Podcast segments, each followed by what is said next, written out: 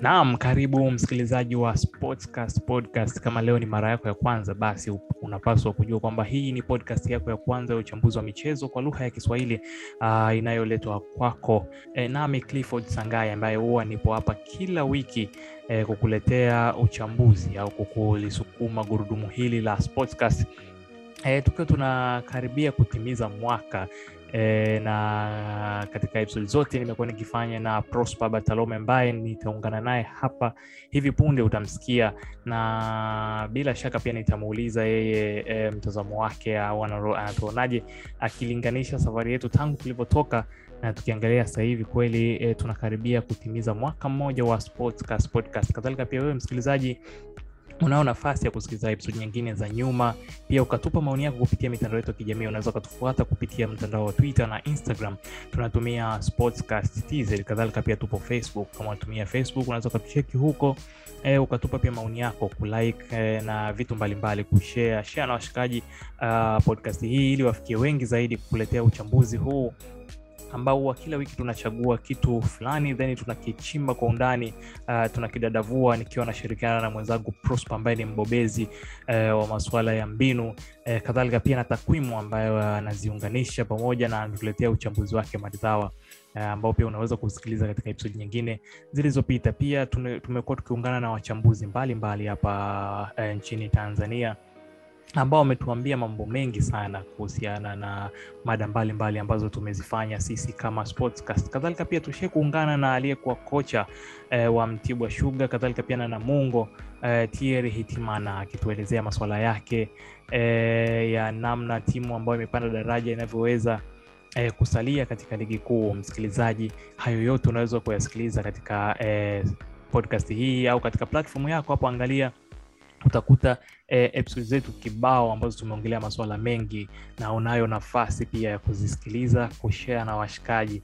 Pia usisite kusubscribe ili uwe wa kwanza kusikiliza kila episode inayotoka kwetu. Na sasa kama nilivyosema naungana na prosper. Prosper uh, tunakaribia kutimiza mwaka sasa sofa unaweza ukawambia kitu gani eh, wasikilizaji wa Sportscast podcast? Yeah umekuwa ni mwaka ambao kwa kiasi kikubwa imekuwa fundisho kwa kwa watu wengi. Pia tume kama tumeleta tumeleta utofauti kidogo. Mm. na pale penye utofauti lazima pasehemu kwa mfano matumizi ya takwimu zilizoendelea tunaona xg ina, inajaribu ku, kuingia ingia kwenye soka letu pia tunajaribu pia kuangalia vitu gani ambavyo vinatakiwa vina viwajadili wachezaji mbalimbali. Kwa hiyo nafikiri ni na pia tunagusiagusia mbinu kwa hiyo kwa ule kwa sababu tulikuwa watu wengi hawajaribu kuzoea continuously yani mbinu mbalimbali basi ndo kama mwanzo tu. Yani ni kama mwanzo kwa sababu ni hata ukiangalia kwa siku zijazo mm. kwamba tume, tumeona kwamba inabidi kila mwisho wa mwezi ambapo ligi yetu ya ndani ligi kuu tanzania tutakuwa tunatoa kila episode kila mwisho wa mwezi tukizungumzia takwimu mbalimbali tukizungumzia actually mbinu uh, mbalimbali sio takwimu lakini pia kama takwimu zitapatikana tutakuwa tunazungumzia. Pia wakati huo huo uh, ligi ya ulaya tutakuwa tuna baada ya miezi michache hasa muda wa international break tutakuwa tunazungumzia pia ulaya nzima ligi zote tano bora na hatuangalii labda timu tatu au timu nne tu kwenye ligi hiyo. Tunaangalia mpaka timu za za wastani au timu za chini kule. Au timu zinazo zinazo zinazogombania zisishuke daraja. Kwa hiyo uwaga sisi hatutengi baadhi ya timu. Kwao uh, tupo hapa labda kutoa fundisho kwa watu wengi ambao wanapenda michezo na wanafuatilia mpira kama mchezo wao namba moja. Asante sana prosper Uh, lakini hii Prosper ni international break ya kwanza tukianza kuhesabu katika msimu huu wa elfu mbili na ishirini ishiri na moja katika ligi mbalimbali mbali, barani Ulaya. Leo tuna nini cha kuwapa wasikilizaji wa Sportscast podcast? Uh, hii ni pati ya kwanza kabisa Mm. uh, kwa hiyo tunachofikiria tulichofikiria ni kuangalia timu gani ambazo zimejaribu labda makocha gani wamekuwa wanajaribu jaribu vitu vipya huku mwanzoni mwa msimu na kwa namna gani hizo mbinu zimefanikiwa na kwa namna gani hizo mbinu zimefeli na nini tukitegemee Nam, asante sana. Huyo ni Prosper Batalome ambaye nipo naye hapa, ni mtaalamu mbobezi kama alivyosema hapo awali wa mbinu uh, na takwimu. Atatupa uchambuzi wake kuhusiana na ligi mbalimbali. Tutaangalia eh, mbinu zilizo trendi katika E, e, kabla ya international break ya kwanza ya msimu huu wa mwaka elfu mbili na ishirini ishirini na moja ishirini na mbili eh, kama Prosper alivyosema, lakini hii haitakuwa ya mwisho. Eh, tutakuwa tunaendelea katika kila international break, tutakuwa tunakupa eh, tathmini ya kile kipindi, namna mbinu mbalimbali zilizo trend uh, na makocha kama alivyosema wanavyofanya wanavyojaribu eh, mifumo mipya. Yote hayo tutaongelea hapa hapa Sportscast. Hakikisha umesubscribe ili usipitwe. Tukirejea tutaanza eh, kuchambua ligi zote tano barani Ulaya, kuangalia mbinu zilizo trendi. Mimi ni Clifford Sangai na hii ni Sportscast podcast.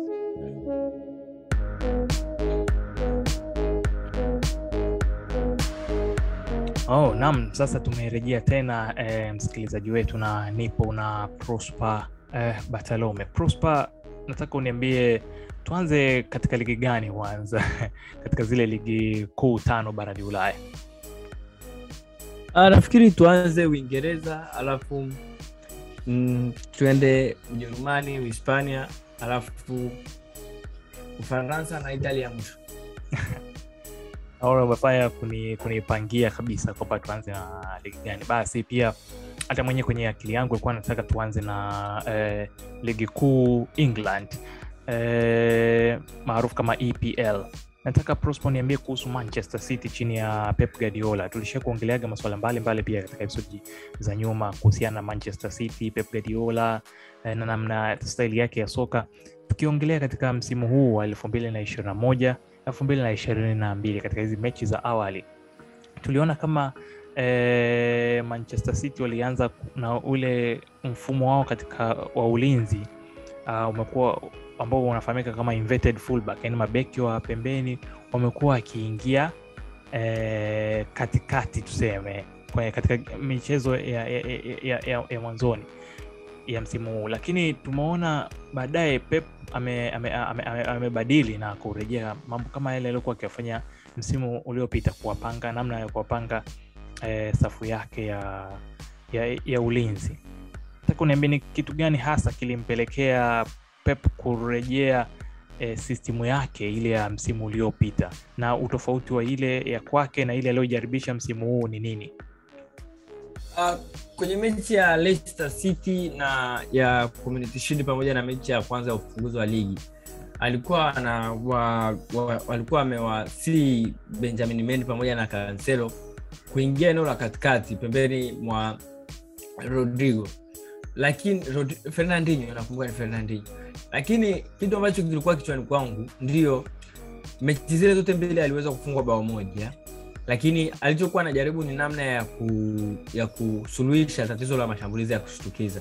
Lakini ukienda ukienda mbele zaidi ni kwamba nilijua at some point au kwenye muda fulani itafika kipindi ambapo atarudi kwenye mfumo wake wa zamani kutokana na kutokana na uwepo wa kila ambaye atarejea kikosini. Kwa hiyo alikuwa ametoka kwenye international break ambao alikuwa ameenda amecheza na timu ya taifa ya England kwao ilikuwa ni kama break kwake pia. kwao kanselo akawa anacheza upande wa kulia, lakini alikuwa alikuwa anacheza upande wa kulia, lakini alikuwa anafanya majukumu mengi ya kama alikuwa anafanya ya kutengeneza kuingia inside, ya kuingia ndani ya uwanja.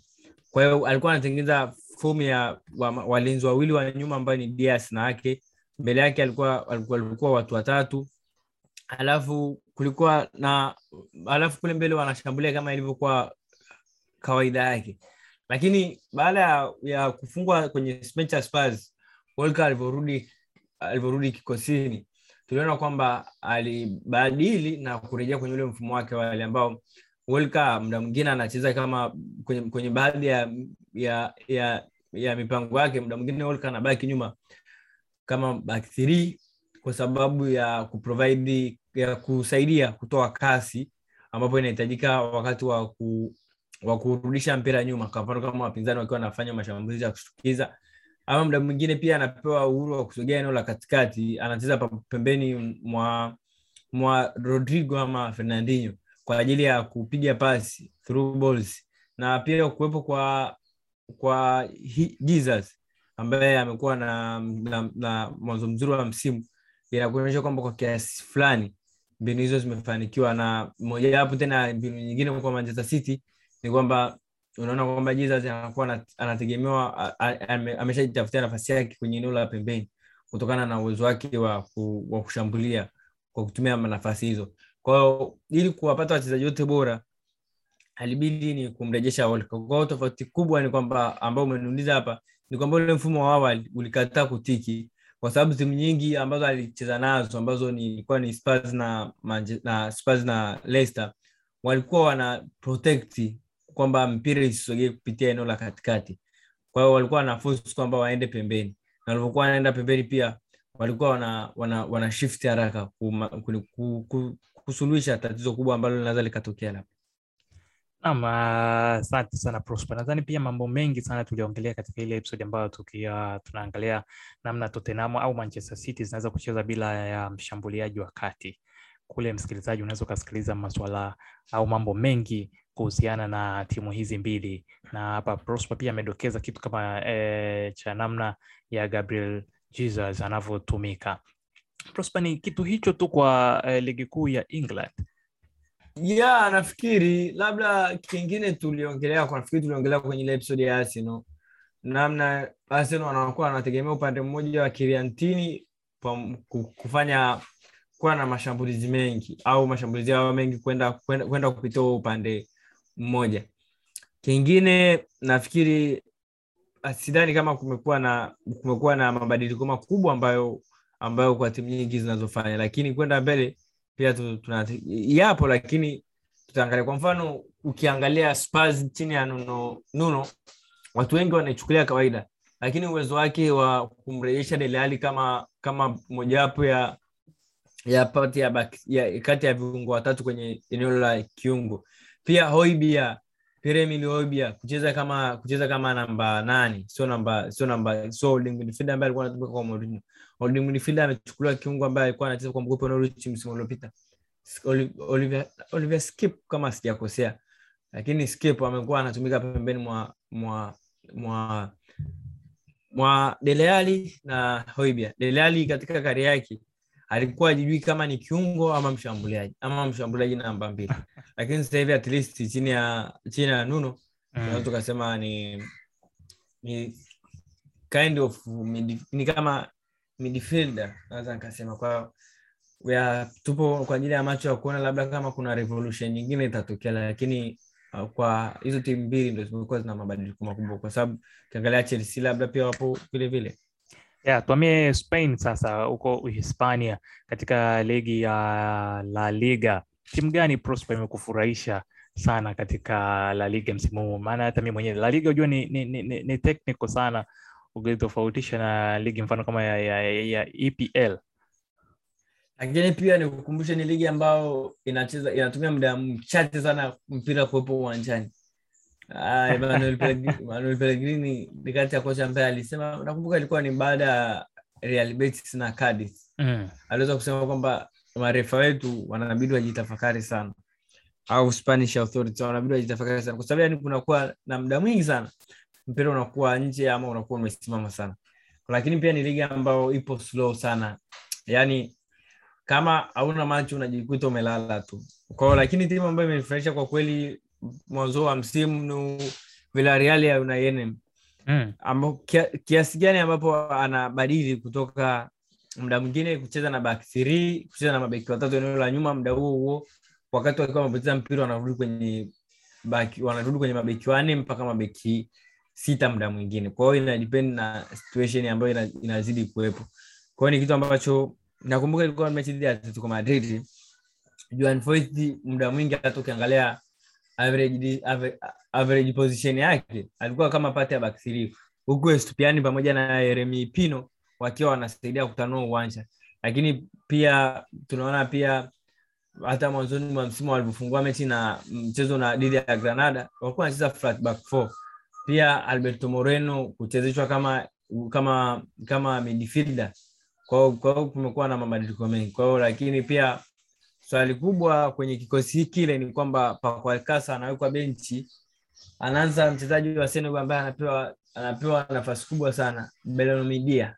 Mm. Kwa hiyo ni vitu vingi ambavyo pia wamemsajili Dijuma kutoka Bonamath. Kwa hiyo tunaona kwamba ni kikosi ambacho ni kikosi kikubwa na kipana. Kwa hiyo ukielekea pia michuano mikubwa ya barani Ulaya uh, Champions League. kwao ndo kitu kikubwa, labda nafikiri pia timu nyingine ambayo imeweza kuniimpresi uh, Granada kwa kiasi fulani wanajaribu kucheza mpira chini ya kocha Robert Moreno ambaye ameingia akichukua nafasi ya ya Martinez. Nafikiri Martinez aliondoka msimu uliopita. kwao kwa kiasi kubwa wanajaribu kucheza mpira, lakini wana wamepigwa mechi ya mwisho, nafikiri walifungwa nne. Kwa hiyo lakini kwa namna ambavyo wana progress unaona kwamba ni, ni kocha ambaye anataka mpira ucheze.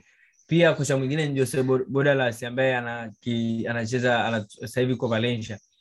Uh, Dani Wos watu walikuwa wanamuona anacheza kama wing kama kama beki ama kwenye timu ya taifa nafikiri ya Denmark eh? Yeah. alikuwa anacheza kama alikuwa anacheza kama wingback muda mwingi, lakini kwenye hiki kikosi ni position ya position ya midfielder, yaani unaona kabisa kwamba na Hugo Guil, Hugo Guila, Guilamoni ambaye pia ni beki kwamba anachezea fullback na mid, fullback na center beki kama midfielders, yani kama midfielders kwenye kikosi. Nafikiri hawajawekeza uh, chini ya Fulham ambaye ni ni mmiliki wa ni mmiliki wa Valencia hajaweza kuwekeza kwa kiasi kikubwa, lakini namna ambavyo ameweza kumchoma Hugo Guillamon ambaye kwa msimu ule msimu ule ambao baada ya post corona, baada ya lockdown alikuwa anatumika kama beki, kama mlinzi. Kipindi cha nafikiri Albert alikuwa kocha mmoja alikuwa anaitwa Albert, kwa alikuwa anapenda sana kutumia, alikuwa anapenda kumtumia kumtumia kama pati ya back four yake, lakini sasa hivi anatumika kama midfielder, na kwenye mechi ya kwanza aliweza kupata red card jinsi dhidi ya Getafe ambao tulikuwa tunaweza tukaita ni borderless derby kwa sababu timu zote zina nguvu nguvu sana. Prosper, Real Madrid chini ya Carlo Ancelotti, unaona kuna mabadiliko yoyote? Hey, ya kuna mabadiliko namna ambavyo, kwa mfano, kitu ambacho mi nakiona kwa kiasi kikubwa ni namna ambavyo Kamavinga atafiti, kwa sababu nimeona muda mwingine Isco ame amerudi, nimemwona namna Casemiro amesha nafasi yake ambayo anajipatia. Valverde pia ameshajipatia upande mwingine. Kwa unaona kwamba nafasi ambayo mmoja ambao utakuwa anapigania Kamavinga, Modric, alafu bado kuna Kroos hajarudi. Kwa hiyo unaona kwamba ni kikosi ambacho kina depth zaidi, kina depth kubwa eneo la katikati na kina ubora mkubwa kwenye eneo la katikati kulinganisha na vikosi vingine ambavyo viko La Liga. Kwa namna ambavyo wale washambuliaji wake watakavyocheza ndo panapokuwa na swali kubwa. Ukiangalia Vini Jr amebadilisha jina lake kutoka Vinicius, amekuwa na madhara makubwa. Ukiangalia pia Gareth Bale ndio alifunga mechi dhidi ya Levante, lakini sidhani kama bado amerudi kwenye ule ubora. Hazard bado Hazard amekuwa na ile, yani kuna ile combination yake yeye na na Benzema wamekuwa wana wana zile flicks flicks, wana open defense vizuri. Kwa hiyo ni namna gani ambavyo ata keep consistency na ataonyesha madhara ndo, ndo swali kubwa, madhara ambayo tunahitaji kwa Hazard, magoli na assist. Lakini najua ashatoa assist kwa Benzema kwenye mechi ya mwanzo ya waliocheza wanacheza na ugenini dhidi ya Alaves, lakini hatujui kwamba kama ile consistency yake itakuwepo. Nakumbuka nilisoma amenukuliwa kwamba yeye sasa hivi anavyodhani au anavyoona ni kwamba watu mbalimbali wamekuwa wakimwona kama yeye ni mchezaji tu ambaye anapata majeraha. Nadhani hichi ni kitu kama kinamuathiri kisaikolojia zaidi. Ya kwa kiasi kikubwa. Tuamie Ujerumani, uh, klabu ya Bayern ambayo wako chini ya Nagelsmann. Of hata sifa za kocha Julian Nagelsmann tunajua kwamba actually yeye ni kwenye masuala ya mbinu, kwanza yupo flexible na huwa akipata timu ambayo ina wachezaji kusema kweli huwa uh, anaweza kukionyesha, anaweza kutumia wachezaji wazuri. So far Prosper, wewe umeona nini hasa katika kikosi cha Bayern Munich uh, chini ya kocha Julian Nagelsmann? Hata kitu ambacho mi nafuraha nacho kwa kiasi kikubwa hmm, ni kumwona Julian Nagelsmann akiwa anaanza Hoffenheim. Kwa watu wengi labda wamekuja kumjulia Leipzig, lakini mimi nimeanza kumjua Hoffenheim akiwa na miaka nakumbuka miaka mwanzoni mwa miaka ya thelathini nafikiri kwao nimeanza kumwona akiwa Leipzig, ameenda Leipzig, nimemwona sahivi hivi nimemwona akiwa Bayern. Kwa ni proud amekuwa anahusishwa sana na vilabu vikubwa hata mm. lakini uh, kwa kiasi kikubwa ni nafasi ya ya ya Jamal Musiala na Leroy sana Alafu pia tukumbuke Kings Coman ndo anarudirudi kuzoa majeraha yake. Kwa hiyo Musiala amekuwa na madhara makubwa sana anapopewa nafasi, hususani ukiangalia kwa mfano kulikuwa na mechi dhidi ya FC Köln ambao kipindi cha kwanza kwa kiasi kikubwa walikuwa wana struggle walikuwa na struggle walikuwa na, wanateseka hasa Bayern kwa sababu walikuwa wamecheza na Tanguy Kazu ambaye ni kinda kidogo ambaye alikuwa anacheza anacheza kama pati ya back four kwenye waki, wakiwa wamepoteza mpira wanaduka katika mfumo wa mabeki walinzi wanne lakini wakiwa na mpira walikuwa wanacheza na walinzi watatu. Kwa hiyo unaona kwamba Alphonso Davis pamoja na Leroy Sane walibidi wawe kama mawinga. Lakini ukiangalia kilichokuwa kina mawingback lakini kilichokuwa kinatofautisha kwamba Jamal Musiala alivyoingia ndio najua kwamba ni Kazuu Tongui alitolewa akaingia Yusuf Strujic uh, kama fullback kabisa wakacheza kwenye flat back na lakini fullback wakawa wanapewa license ya kupush. Lakini kitendo cha Jamal Musiala kuwa anaingia eneo la katikati na kuhusika kwenye mchezo yani kupiga pasi kuopen kufungua uwanja ndio kitu ambacho kweli kilikuwa kizuri sana. Lakini kwenye mechi dhidi ya Berlin ambao nao wanajisokota sokota lakini ukija ali Jamal Musiala alianza akafunga kaja Leroy akatoa assist. Kwa hiyo unaona kwamba tayari kunakuwa na mabishano makubwa sana nani atakuwa na nafasi kubwa ya kwanza. Lakini kwenye kuzungumzia kiujumla sioni kama huyu kocha ana lengo kabisa la kumtumia Kimmich kama fullback kama makocha wengine waliopita. Tunamwongelea hapa huyu kocha wa timu ya taifa ya Ujerumani Mm, pamoja na na na hao wengine pia hata Ancelotti muda mwingine alimtumia kama fullback. Nafikiri sasa ni ule muda kwamba Kimmich sasa hivi ametaniwa kama midfielder, yani kwamba kwenye ile eneo la midfielder agusiki. Unaona kabisa kwamba Pavard ameumia, unaweza ukamchukua ukamweka kule, lakini anaamini hawa vijana tanguini Kazuu, akaamini pia mwingine huyu akamwamini nani huyu, akamwamini Yusuf Stujic. Kwa hiyo unaona kwamba ni kocha ambaye anaamini pia vipaji ambavyo wanatoka kwenye hawa watu, watoto wa academy. Kwao nafikiri wana raha fulani hivi kwa Prosper, ume, ulivyokuwa umeangalia uh, mechi za Bundesliga msimu msimu huu ukitoa kama ulivyoongelea mbinu labda za kocha Julian Nagelsmann uh, Bayern, kuna mechi nyingine yoyote labda ambayo ume unayoikumbuka msimu huu ambayo imeamuliwa kimbinu zaidi au kutokana na udhaifu wa mbinu wa timu fulani? ana uh, naweza nikasema unaweza ukakumbuka mechi ya Leipzig na Stuttgart ambaye ambayo nafikiri juzi kati nilivyokuwa naangalia tena ile mechi niliweza kutwit nafikiri ilikuwa ni kwamba Stuttgart walianza na kipindi cha kwanza walikuwa wanacheza na back three. Kwanza ilikuwa ni mechi ya Wamarekani wote makocha wa Jerumani Pellegrino Matarazzo pamoja na GSM match. Kwa hiyo cha kwanza kilichokuwa kinanishangaza ni namna ambavyo hawa Marekani wata Trump huku Jerumani.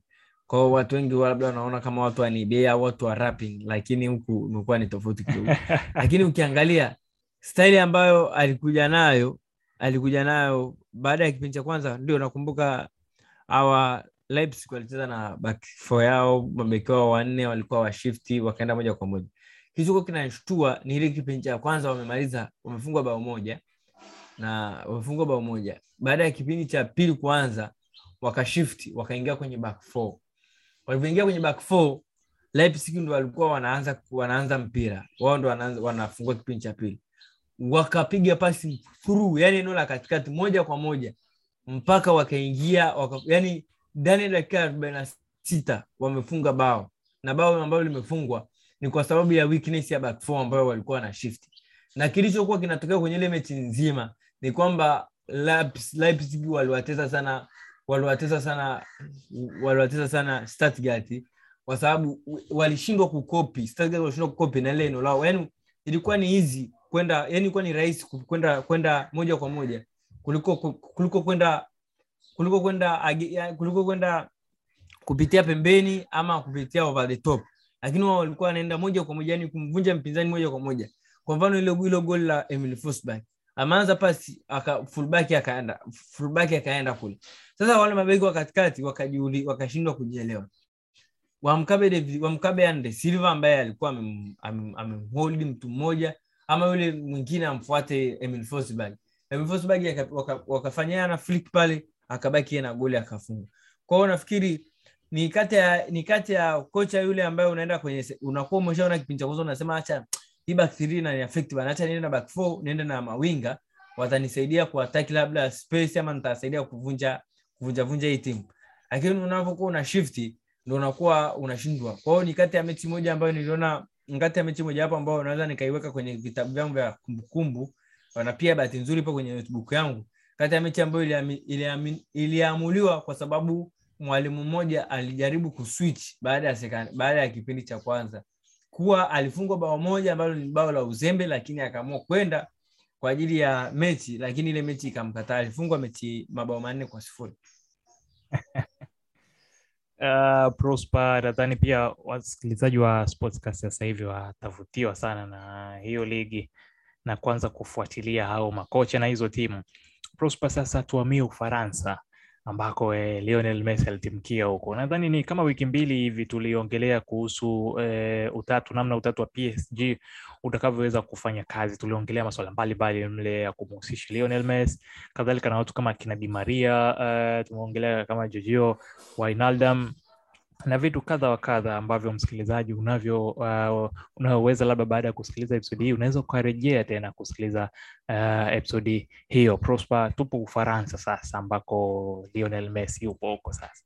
Uh, kwa mtu ambaye labda ameama na Messi, maana kuna watu wanasema wanaama naye kila anapoenda wanaama naye eh, kama mashabiki wa Ronaldo wanavyohama na, na, na, na mchezaji wao kwa watu labda wengine pia wanaopenda kufuatilia eh, ligi ya Ufaransa maarufu kama Uber Eats eh, kwako kwa mtazamo wako ah, kadiri ulivyoiangalia katika hizi siku chache za awali, kocha gani ambaye amekuvutia katika timu zote za ligi ile ya Ufaransa Uber Eats? uh, na makocha watatu ama wanne wowote tu, hata ukaongeza wakafika watano, itakuwa si mbaya zaidi. wa kwanza ni Peter bosh wa live wa Olympic Lyon. Nafikiri wamekuwa na mwanzo mbaya wa msimu, lakini mm. pia ukiangalia Lyon unaweza ukamwona mchezaji bora wa ligi kuu ya Ufaransa, Ligue A Uber Mm. Uh, unaweza ukamwaga Lucas Paqueta uh, ambaye pia wana combination nzuri na Neymar. Pia unaweza ukaangalia Shakiri kama mfano kama ulikuwa shabiki wa Liverpool. Um, pia tuna kama shabiki wa Chelsea unaweza ukamwangalia Emerson. Pia kuna walinzi fulani wazuri pale. Kuna kuna mwingine anaitwa Disimonde, kuna mwingine anaitwa Ludubois na midfielder wazuri sana. Kuna Kokureti na au ambaye amekuwa anahusishwa na asini kwa muda mrefu. kwao ni 4-2-3-1 typical timu hiyo hapo. kwao pia unaweza kumwangalia Dembele tokoe kambi Kwa hiyo kuna wachezaji wazuri sana pale ambao watu wengi wanaweza wakawafahamufahamu. Pia unajua Konate ameenda ba, Burnley kwa hiyo watakuwa hayupo. Pia kocha mwingine ni George Sampaoli. Yeye anachukua wale wachezaji ambao nyie mnawakataa, anawatengeneza sasa, ndo amekuja na maudo yake. Nafikiri uh, nakumbuka nilisoma mwaka jana kitabu kimoja uh, najifunza kidogo kuhusu ma, yani kila mbinu ambayo inatokea inakuwa tayari ishatokea baada ya miaka ya nyuma. Ama falsafa yoyote inakuwa ina historia yake ama ina mwanzo wake sehemu fulani kutokana na maeneo ya nyuma. Kwa kwenye vitabu ambavyo nilikuwa navisoma au kwenye makaratasi ambayo nilikuwa nasoma kidogo ya watu ambao walikuwa wanafuatilia mpira sana kipindi hicho au waandishi wa habari wa zamani walikuwa wana, wana argentina kuna kitu kinaitwa anti football na na anti football ni watu ambao wanaamini kwenye kwenye kwamba unabidi ufanye chochote ili ushinde. Huyu ni diego simeoni huyu ndo mtu anaitwa uh, Bi- carlos bilado ambaye alishinda kombe la dunia na na na maradona. Alafu kuna kuna Cesar Luis Menotti ambaye huyu sasa ni George George Sampaoli uh, ni uh, influencer pia wa Marcelo Bielsa kwa kesi fulani kwamba hao wanaamini mpira unabidi ushinde kwa fashion mpira unabidi ushinde kwa enjoyment mpira unabidi ushinde kwa burudani. Huyu ni left wing. Nafikiri huyu ni left wing foot, football. Kwamba yeye aamini kwenye right wing. Lakini kwenye mafanikio yake pia yanahusishwa ya, ya kushinda kombe la dunia elfu moja mia tisa sabini na kitu. Yanahusishwa alikataa alikata kwenda na maradona kwenye ambaye mwenye kipaji lakini anahusishwa kwamba alisaidiwa na right wing government ya argentina kipindi kile. Kwa sababu mm. kwenye chile walifungwa magoli sita sifuri lakini ijawai kuandikwa sehemu kwamba walionewa kwa kiasi fulani kwenye ile qualification za world cup. Na kipindi kile alikuwa anaitwa george ravuet sijui nimeshasahau kwa sababu nimesoma kwa miezi mingi sana nimesoma hivyo vitu. Kwao, lakini kwa kiasi kikubwa ni kwamba ni kocha ambaye anaamini george sampol ni kocha ambaye anaamini kwamba tunabidi tucheze tushinde kwa fashion. Kwa hiyo utaona dimit payet ambaye amerijuvetiwa utamwona william saliba ambaye atata anasema huyu kwangu sio yule mchezaji ambaye uh, yani kwangu bado hajafika kwenye level ya kucheza. Utamwona mateo gundozi utamwona utam, utaona utaona mfumo wa 33 tutu labda. Utaona yani kuna bahati nyingi utaona kwa Joji Sampaoli. Pia utaona kocha ambaye amejichora tatua anayeshangilia sana. Pia watajikumbusha kwenye World Cup ya 2018 mm. na pia World Cup 2014 alivyokuwa na Chile. Kwa hiyo ni kocha mzuri tena wa kumwangalia. Kocha mwingine nafikiri kuna Antonio, Antonio Kombare ambaye pia ashachezea Paris Saint-Germain. Ni kocha ambaye anafundisha Nantes. Pia naweza nikakwambia timu nyingine ya kuangalia ni Clement Forti ambayo imepanda daraja. Uh, nafikiri kuna rafiki yangu mmoja pale braza mmoja pale twitter anakuwa ana tweet sana naye ni timu ambayo imetoka yupo faransa nafikiri. Timu, timu, ni timu ambayo imetoka mitaa yake kwao nafikiri unabidi uangalie Clement pia kuna nafikiri nice ya christopher gelta kwao mm. unaweza kuona justin Cleverty, nafikiri ni patrick au justin Cleverty, mtoto wake uli pale. Pia kuna kevin dobay alafu utaona vitu vingi. Kwa mfano nice ipo karibu na italia pia. Kwao ni moja kwa moja ulishifti labda kwenye mpira wa italia. Labda tumalizie okay tumalizie na italia prosper. Eh, tukiangalia vilabu hivi viwili vya mjini kabisa eh, roma na, na, na lazio. Unadhani labda mbinu za makocha wao sasa zimeshatiki au maana tukiangalia matokeo yao si haba? Ndio kuna mtu amekula sita moja. Nafikiri aliwapiga empol au aliwafunga alienda kwa empoli ambapo ndo historia yake ya ukocha kwenye top flight ya Calcio ndo inaanza hapo. Nafikiri alimfunga kocha ambaye ni bado ni kocha ambaye amefanya kazi andrea na amefanya kazi muda mrefu kwenye ligi kuu italia. Lakini pia unaona ana Spurs anafikiri aliwafunga mabao sita kwa moja. Kwa nafikiri kwa kiasi kikubwa unaona namna ambavyo wametiki kwa muda mfupi luis alberto ana, ana, luis anavuma ukiona lucas leiva ndo anafanya ile kazi ya jorginho roll ni 4 kwa kwa sari na triangle zipo nyingi na pia tunaona peperena alikuwa amefanya naye kazi. Bahati nzuri peperena alikuwa amefanya naye kazi napoli. Amekuja juzi ametoa assist. Kwa mna mchezaji ambaye aisha kutoa assist nyingi za kwa mna golikipa ambaye ametoa assist nyingi kwa miaka ya karibuni nafikiri zaidi ya peperena kwa ligi kuu ya italia hili kutokana pia na amefanya kazi na na Maurizio Sarri kwa muda kwa muda mrefu. Ni timu kwa mfano Roma na Lazio ni timu ambazo zilikuwa zinacheza back three. Kwani zikombine kwa pamoja ni timu ambazo zilikuwa zinacheza back three. Makocha ambao wamekuja ni makocha ambao wanaamini kwenye mfumo na system yao back four. Kwa mfano Leonardo Spinazzola aliumia ambaye ni mchezaji ambaye Mourinho alikuwa anategemea aende naye msimu huu. Akaomba akasaidiwa Matias Cunha Matias Vina sio Matias Vina Matias Vina akacheza pembeni na, na Castro ambaye ni Mholanzi ambaye pia alikuwa ni wing back msimu uliopita. Lakini kwenye eneo la katikati akaamua kumtumia Gianluca Mancini pamoja na Ibanez. Pia kwenye eneo la mbele yao kuna Jordan Ferretut Ferretut pamoja na Brian Cristante. Ani double pivot lakini huku kwengine kocha akaamua akabaki na back four yao, akaamua kubadilisha wale wing kucheza kama back four na wale wale center backs Achebi pamoja na mwenzake wakaamua kubaki pale. Pembeni yao akacheza Lucas Leiva. Lucas Leiva ambaye alikuwa anacheza kwenye back kwenye alikuwa anacheza midfielder lakini alikuwa hatumiki sana chini ya Simon Inzaghi. Lakini ukiangalia lakini pia kwenye wing, wing ameweza kumrejesha anaitwa Mourinho akampata Chiro Immobile pamoja na mwenzake. Lakini ukija kwa kwa tofauti ya ya- huku wanaamua kucheza kwa kwa style na wanashinda kwa triangles nyingi sana. Ni mfumo wa style tunaujua tangu kwa siku nyingi lakini ukija kwa roma roma tofauti yao kubwa ni kuwepo kwa viungo wawili mbele, kuwepo kwa viungo wawili mbele mbele, mbele ya, ma, ya walinzi huyu tunamaanisha nimemtaja hapo jordan fertut pamoja na brian Kistanti.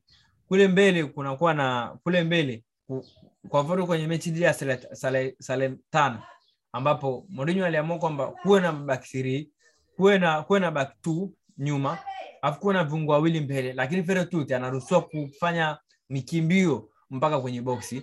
Lakini kwenye maeneo ya, ya pembeni kule nani anabidi atoe atanue uwanja? Anabidi atanue uwanja ni pamoja na kuwepo kwa kwa mchezaji Matias Vina pamoja na na Kastrop kwenye maeneo ya katikati akaamua kumchezesha Mkhitaryan pamoja na na Perez Carlos Perez ambaye sio sio jina geni kwa mashabiki wa Barcelona alafu Pellegrino anapewa uhuru wa, ku, wa, kum, wa kumsaidia Tammy Abraham. Tammy Abraham pia amekuwa anahusika kwenye mchezo mwingi sana anakuja na drop deep.